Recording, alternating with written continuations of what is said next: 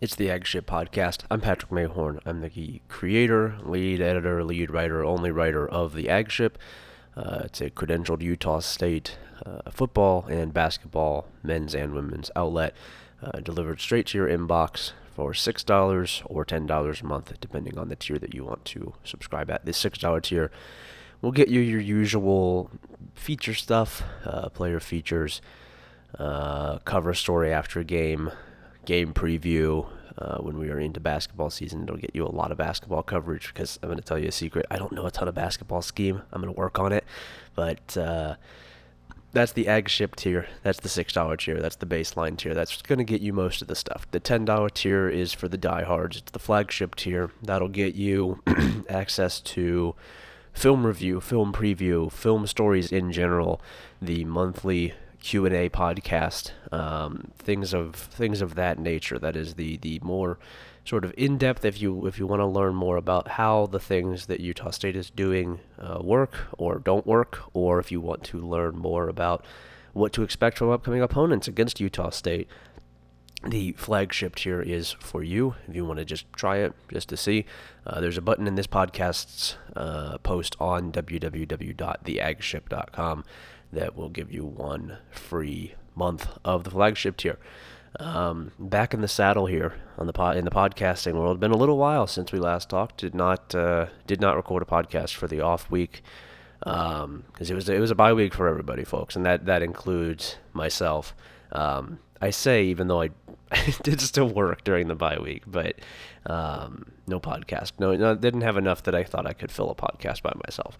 Um, but we're back, back on this uh, just a wonderful Saturday morning here in Logan. Um, we've got we the the fall weather has just boosted everything that, that I'm doing over here. It's uh, that that's the the cheat code for the Aggship and for, for my productivity is that it just needs to be fall. As soon as it's fall, I'm I'm cruising. Um, it's about 45 degrees this morning, and that is just that's just wonderful. I I I'm going to enjoy every second of it. This will be my first fall in Logan, and I'm very, very excited about it. Um, and I've got uh, today. I've got some UNLV to talk about. I've got Utah State's upcoming tonight opponent. My apologies for this podcast being relatively late for it coming out Saturday morning rather than uh, than than earlier than that.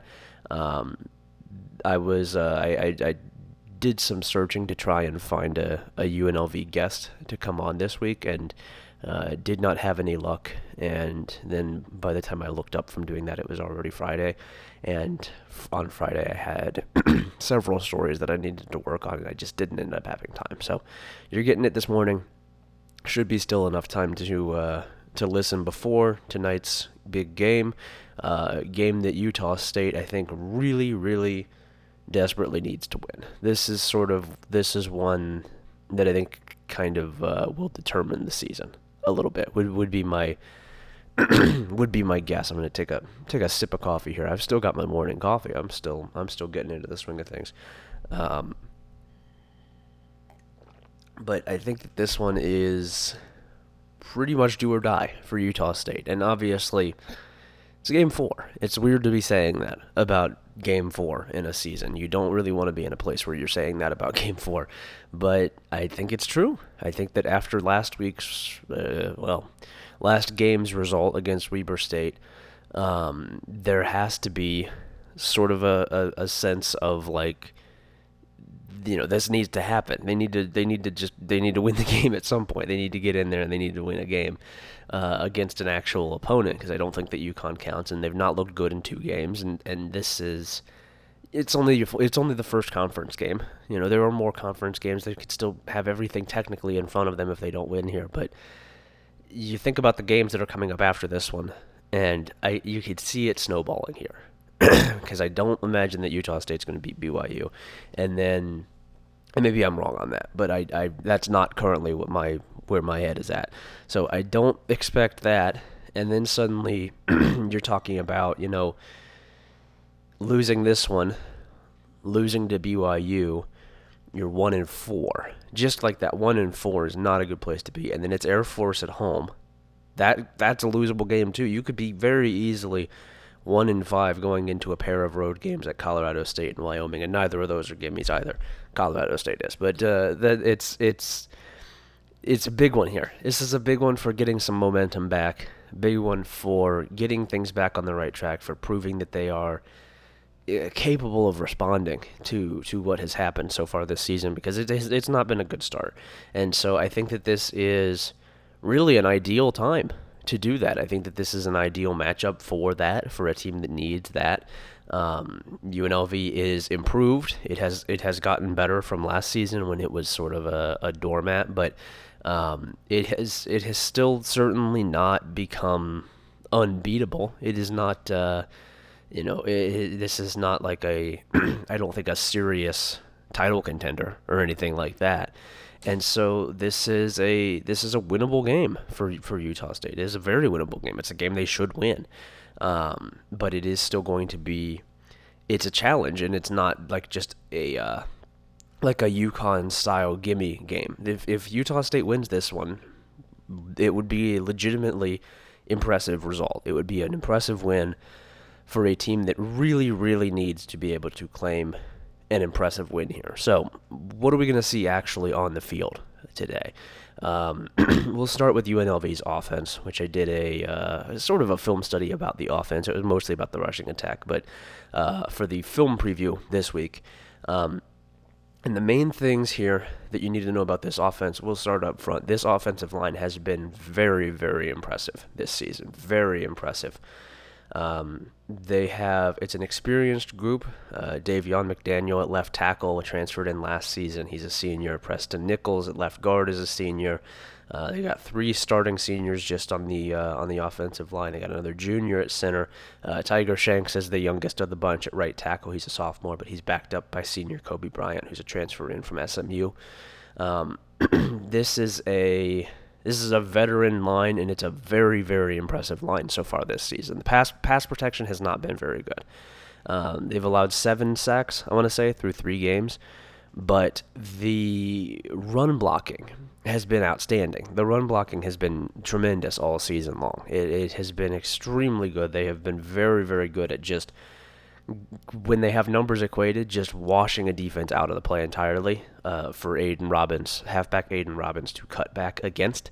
Um, it has not. He is not necessarily the kind of runner, and I'll talk about him more in a second. But he's not necessarily the kind of runner who is going to run into the midst of an offensive line. He's 6'3", 230. It's just not really how it works. They like to run him onto a a full side of either you know side of the offensive line. He wants to run outside of the the box, outside of the tackles, essentially, uh, to avoid getting caught in the mud. And he will run inside, but his best plays go to the outside. And this offensive line has been very good at assisting that, at washing down opposing defensive lines and defensive or uh, sec, you know second levels. And creating big gaps for him to run into in open space. So the offensive line is going to be a major focus here. This is a team in an offense that wants to just beat you straight up individually. It's it's it's man on man. They think they can win the one-on-one matchups, and generally this season they've been correct. They're two and one, very nearly beat Cal to be three and zero. Oh, did not pull that off, um, but they were absolutely in that game. And this is a team worth respecting on offense, especially. The offense has looked very, very good this season. Um, in the backfield, the two names to know largely are quarterback Doug Brumfield and Robbins, the halfback who I mentioned a second ago. I'll start with Brumfield. Um, he's looked good this season. He's looked legitimately. He's looked good. He's looked much better than he did last season. Um, now, granted, he only played in a reserve role last season. He was not a uh, he's not a full time starter. I think that he played one or two games as a starter, but he was largely serving as a backup, and he looked you know, like a young backup. He looked like he was talented, but didn't really know what he was doing with the football. He completed like 43% of his passes. It was not a huge number. Um, and he looked. Uh, there was a, there was a lot to there was a lot to there was a lot to add to his game. There was a lot of development that needed to be done, and uh, through three games early on here in the season, it looks like he has done it. It looks like that development has happened. It looks like he has seen that improvement. Um, he is completing more than 70% of his passes. He has seven touchdowns to one interception. He's not tucking it and running quite as frequently as he did last year. He's saving it more for when it actually makes sense. He is a capable, Say even a very capable runner. He's a good athlete uh, at 6'5", 225. and he he is tucking and running when he needs to. He has been picking up a lot of third and long, you know, move the chains first downs by scrambling while the rest of the defense is distracted by by the routes down the field. He has done a lot of that, and they don't do a ton of designed runs, but it is a part of his game and something that Utah State will need to be aware of. Um, but the passing attack here in general, I don't think is going to be that big of a deal. It's fine. It's a fine passing attack. It's good, but it sort of serves not as really the main focus. It is supplementary. It is meant to set up the rushing attack. It is meant to help the rushing attack. Um, and a lot of the stuff you're going to see from this passing game is going to be pretty basic. There's a lot of screens. There's a lot of quick curls. There's a lot of really, really quick outs. Just get the ball out of the backfield as fast as you can. That is sort of the the approach to a lot of this passing attack. A lot of it is not very complex. It's more just let's get the ball into open space. Let's get it to receivers who can maybe make a play after the catch, which is going to be really important here for Utah State is tackling at the point of of the catch. You have to uh, you have to get these guys to the ground once they get the ball. You cannot give them room to run. Specifically, Ricky White who's the leading receiver right now in receptions and yards. I think he's tied for most touchdowns with three. Um, he's a transfer in from Michigan State. Sort of came in thought of as a deep threat, and he has had some of that. He has had success going down the field, but he has really been solid underneath as well as a screens guy, as a short yardage guy and it's because he's very, very hard to get to the ground. He misses tackles, he makes defenders miss. He's really quick, shifty. He has been a, a yards after the catch machine in an offense that is designed around getting yards after the catch. Uh, Jeff Weimer in the slot and Kyle Williams in the other outside wide receiver spot do a lot of the same things. They have a lot of the same skill sets. I think White is the best of the bunch, but all three of those guys can offer pretty similar skill sets in what they do, and it, it, makes sense for this offense because a lot of the passing attack is those short passes that are meant to really just spread the defense out and keep it from from loading up the box. But it's a uh, it's a nice little add-on if the wide receiver is able to turn you know, a pass two yards behind the line of scrimmage into 11 yards and a first down. That's great. That that that is something that they have had a lot of this season, and something that Utah State has struggled with, and something that Utah State is really, really going to need to be up to the task for this week. I think that it's. Uh, it's it's not it's not the easiest thing in the world to defend, even if it's not super complicated. Um, and then the, the downfield threat of the passing game is going to come largely from play action. It's going to be from things that are set up by the running game where the defense does start to bite in, at which point they will look to go downfield to Ricky White. But you're not going to see a ton of that. This is this is largely a short yardage offense that wants to create plays in open space, but doesn't want to take a ton of risks in how it is creating those that open space. Just wants to get the ball out quickly, doesn't want to wait too long in the backfield doesn't want to send guys too far down the field, doesn't want to ask Doug Brumfield to throw the ball too far. Um, it, it's it keeps things simple, keeps things pretty easy, and I think it has been obviously working out pretty well for them this year. I think that it has been objectively a pretty good move, a pretty good decision. I, I, I understand. I understand where they're coming from. Um, then there's the running game, and the running game is sort of the crown jewel here behind Aidan Robbins, who's a transfer in from Louisville. He is a big, big back, really, really big physical back. Um, and he has used that to his advantage. The offense is designed around his skill set. He is a tough guy to get to the ground. They keep things very, very simple in the running game. It's a lot of split zone. There's a little bit of outside zone. They do some power, and then they do some sweeps. That's about it. There's you'll see maybe a little bit of counter. If you see counter, it might be with backup Courtney Reese, who's sort of the change of pace back. He's 5'8", 165. Very funny to have those two guys in the same room, um, playing the same position with uh, six inches of height and about 70 pounds between them playing the same position. What a great sport. Um, but he is the main part of this offense that I think Utah State will need to reckon with. He is a he he is as you would expect him to be. He has pretty good long speed uh, for as big as he is. Not a great accelerator, but once he gets going, he's really hard to bring down. Very physical.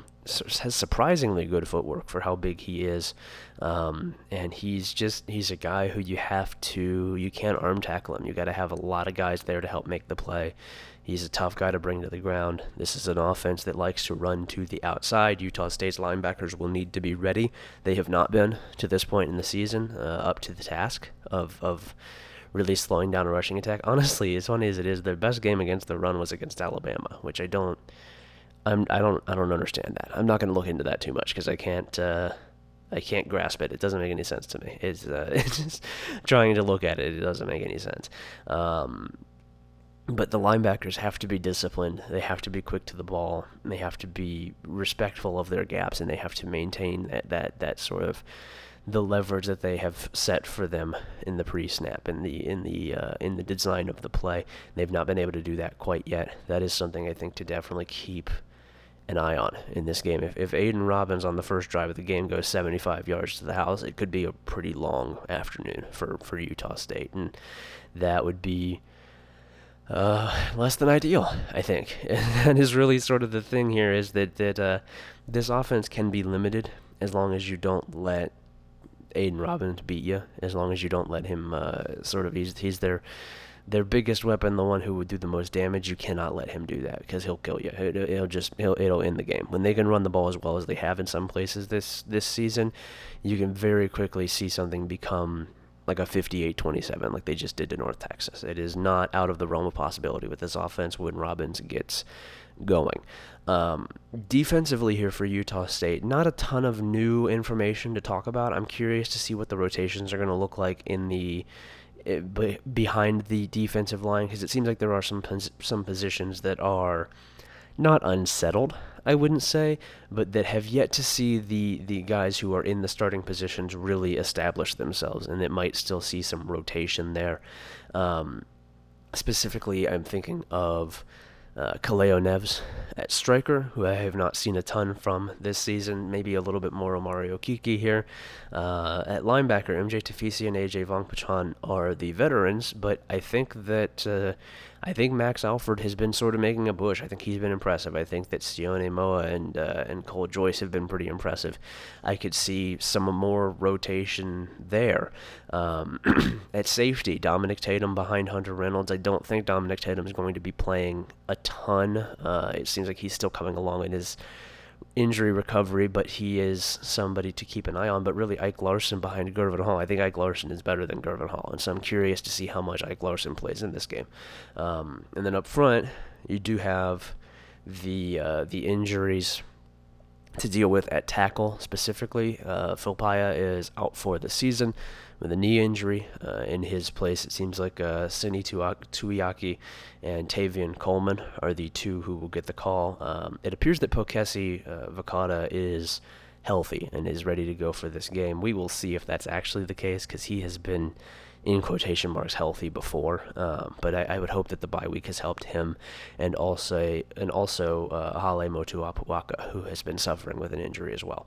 Um, Utah State needs as much help at defensive tackle as it can get, and really needs those those top two guys to be healthy. I think that that's going to be a pretty major storyline in this game. Is are those tackles healthy? Are they able to help handle this rushing attack, fill the gaps on the inside, clear room for the linebackers to shoot into the backfield and make some big plays? Um, UNLV has not allowed a whole lot of havoc this season, has not been stuffed very frequently, has not been tackled behind the line very frequently. Utah State needs to change that in this game, needs to put them behind the sticks, needs to force Doug, Doug, Doug Brumfield to beat them down the field. We've not really seen him do a ton of that to this point, and I think that forcing that is going to be pretty important for Utah State. Um, on the other side of the ball, Utah State is fairly healthy. It seems like the offensive line is about intact. Um, Logan Bonner is going to get another go at quarterback, uh, and t- he. So from what we have from what we have heard, it seems like the issue for Logan Bonner right now, who does not look 100%, is not physical. He is physically he is okay. He is he is the knee is repaired. There's no structural damage. He is doing okay. But from the sounds of it, from hearing Blake Anderson talk about it, from hearing Logan Bonner talk about it, is that this is a mental thing. It is trying to get past the you know, uh, fear of re injuring the knee, the understanding of what having that injured knee was like, and of, of not being sure fully of yourself and of your body, which is a really difficult place to be in for any kind of football player, but especially for a quarterback who has to move around in the pocket, who is standing in there and taking hits, a lot of them to the, the lower body.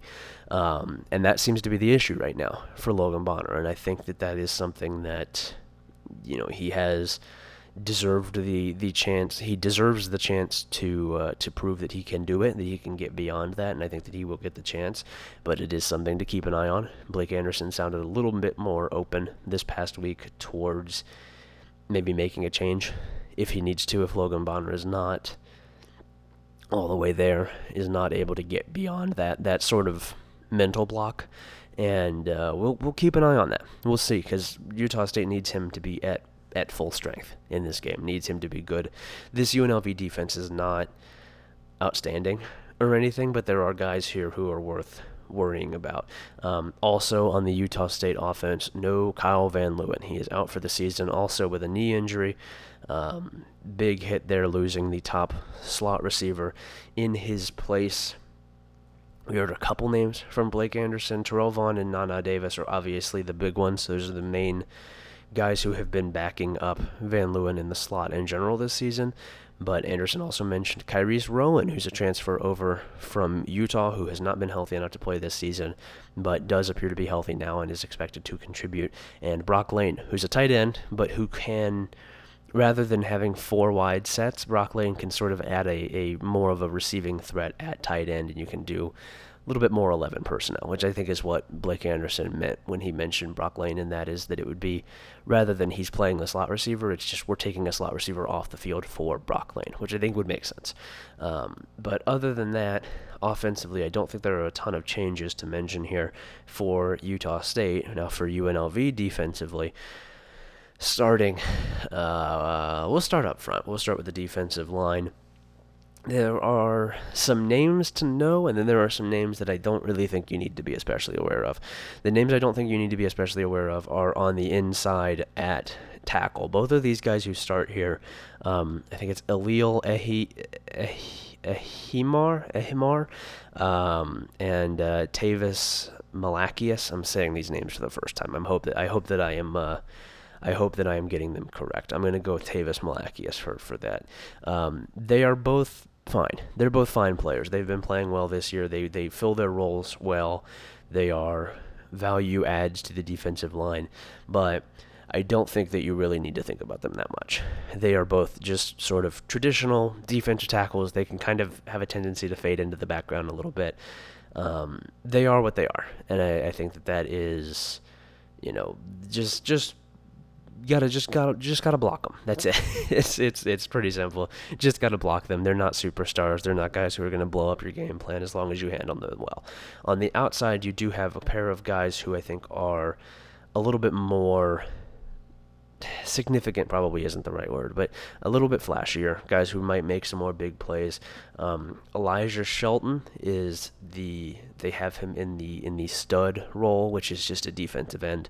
Um, he is kind of the more subdued of the two. He's going to do a little bit against the run. He's going to do a little bit against the pass as a as a as a pass rusher. Um, he has the ability to do all this stuff, but he's not quite as explosive an athlete. He's not going to make quite the impact that his counterpart will, which is Adam Plant Jr. Adam Plant Jr. has been fantastic for UNLV. I believe he's a former TCU transfer a couple years ago now. Um, he is an all conference caliber player, I think, and he has been showing that as the rush end this season. He's their primary pass rusher.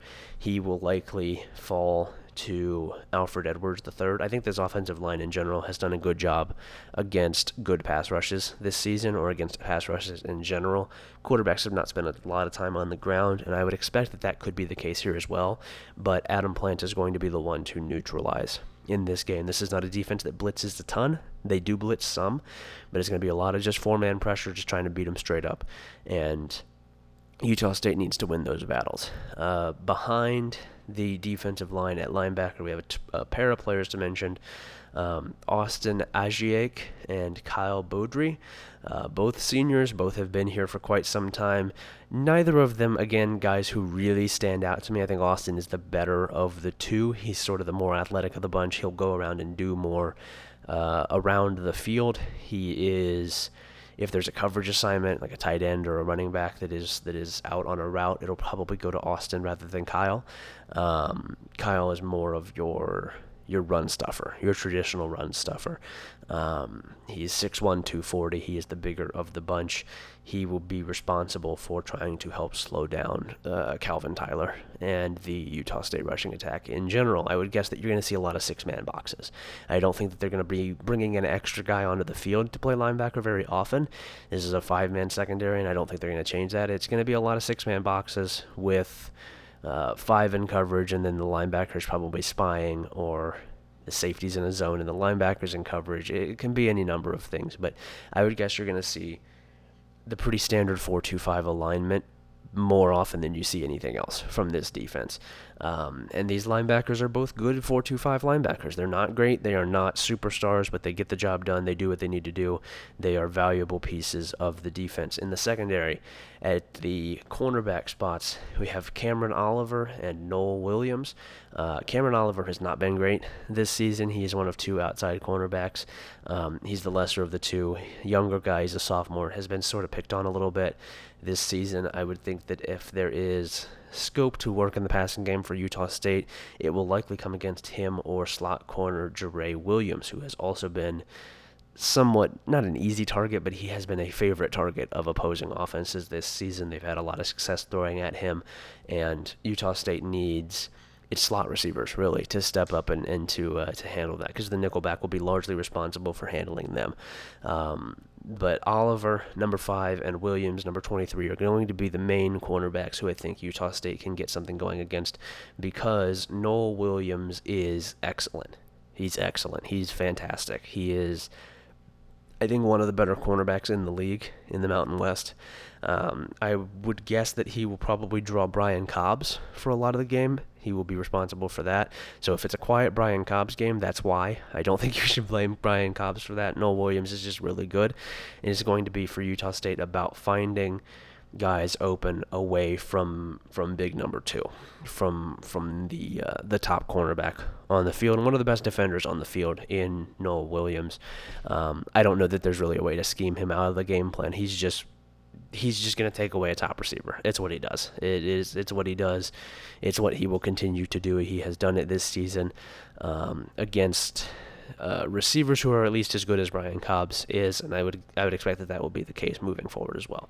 Um, and then rounding out the defense at safety is the safety pairing of Jonathan Baldwin and Jordan Morgan. Um, not really a ton to separate the two. Trenson Holloway plays a little bit as well as senior who backs up uh, Morgan. Not a ton to separate these two. They're both just pretty capable safeties. Um, they, they, they do their jobs. They're in generally the right place. Neither of them really stand out. That's a lot of this defense. I think that that's the, the way that I would describe this defense in general this season is that it does its job. It does its job. It's not super flashy. It's not the best. It's not a great defense, but it has definitely improved. It is definitely more solid than it was this time a year ago. Um, this team in general has taken huge steps forward, but the defense, not so much as the offense. It has improved though. It is better. It is more structurally sound. The things that they're doing makes more sense. I think that they have more talent than they have had in recent years it's a fairly veteran group, and they show it, uh, especially on the defensive line with four starting seniors. It's a lot of starting seniors. Um, they have six seniors just in the front six, which is just of the starters. They have another uh, three in the in the two deep. that's a lot. That's a lot of experience, and it shows in what they do. They're smart, they're disciplined, they do the right things. Um, it's a defense you can't make mistakes against. It's a defense that you can beat if you have if you have uh, a scheme that you trust, or you have one-on-one matchups that you trust, players who you trust to win those matchups. Utah State's not been able to do that yet, and I would hope that they are more willing to scheme guys up than they have been in recent weeks. Um, but this is definitely a defense you can you can beat, and Utah State should be able to beat, um, even without Kyle Van Leeuwen. If if Logan Bonner is at full strength or near it, if the accountability that they have talked about in the week after the bye week is there, has actually been a focus, I think that this should be a defense that you, Utah State should be able to move the ball on and ultimately put the ball in the end zone. Um, so, prediction for the game, I'll end with here. I've not done great on these. it's not been it's not been a great run of predictions this season. Um, although I don't know that that is unique to me. I don't imagine that a lot of people saw the Weber State game coming in the way that it did. Um, as for here, I'm I'm I'm cautiously optimistic about U- Utah State. I think that this past week, the ba- the bye week came at a really good time. I think that the energy coming out of the team is good. It gets improved from where it was. Um, I think that there have been steps taken to hide or get rid of some of the issues that we saw against Weber State. I still think that they are going to be very much a work in progress, but I think that a work in progress Utah State can still beat UNLV. That's that's that's where I'm at with this. I think UNLV gets its points. I think that the rushing attack is is able to have some success, but ultimately Utah State does just enough offensively with a, a more established quarterback who is more comfortable going down the field. And when they need it in the fourth quarter, they are able to get Doug Brumfield and the UNLV offense off the field. I have Utah State winning 24 21. Uh, I feel okay about that. I wrote that a couple days ago in the preview. I still stand by that. I think that Utah State wins. I think it's close. I think that it is a win that, even if you don't feel great about it as a Utah State fan or as Utah State because you'd like to win by more, um, it is a win that at this point, given what has happened in recent weeks, you'd take it you'd absolutely take it. I think any win is going to be a, a pretty major success here for Utah State. I have them winning. Um, and uh, on that note, I suppose I will talk to you all on Sunday night or Monday morning whenever I get the recap up. And let's hope I'm talking about a win.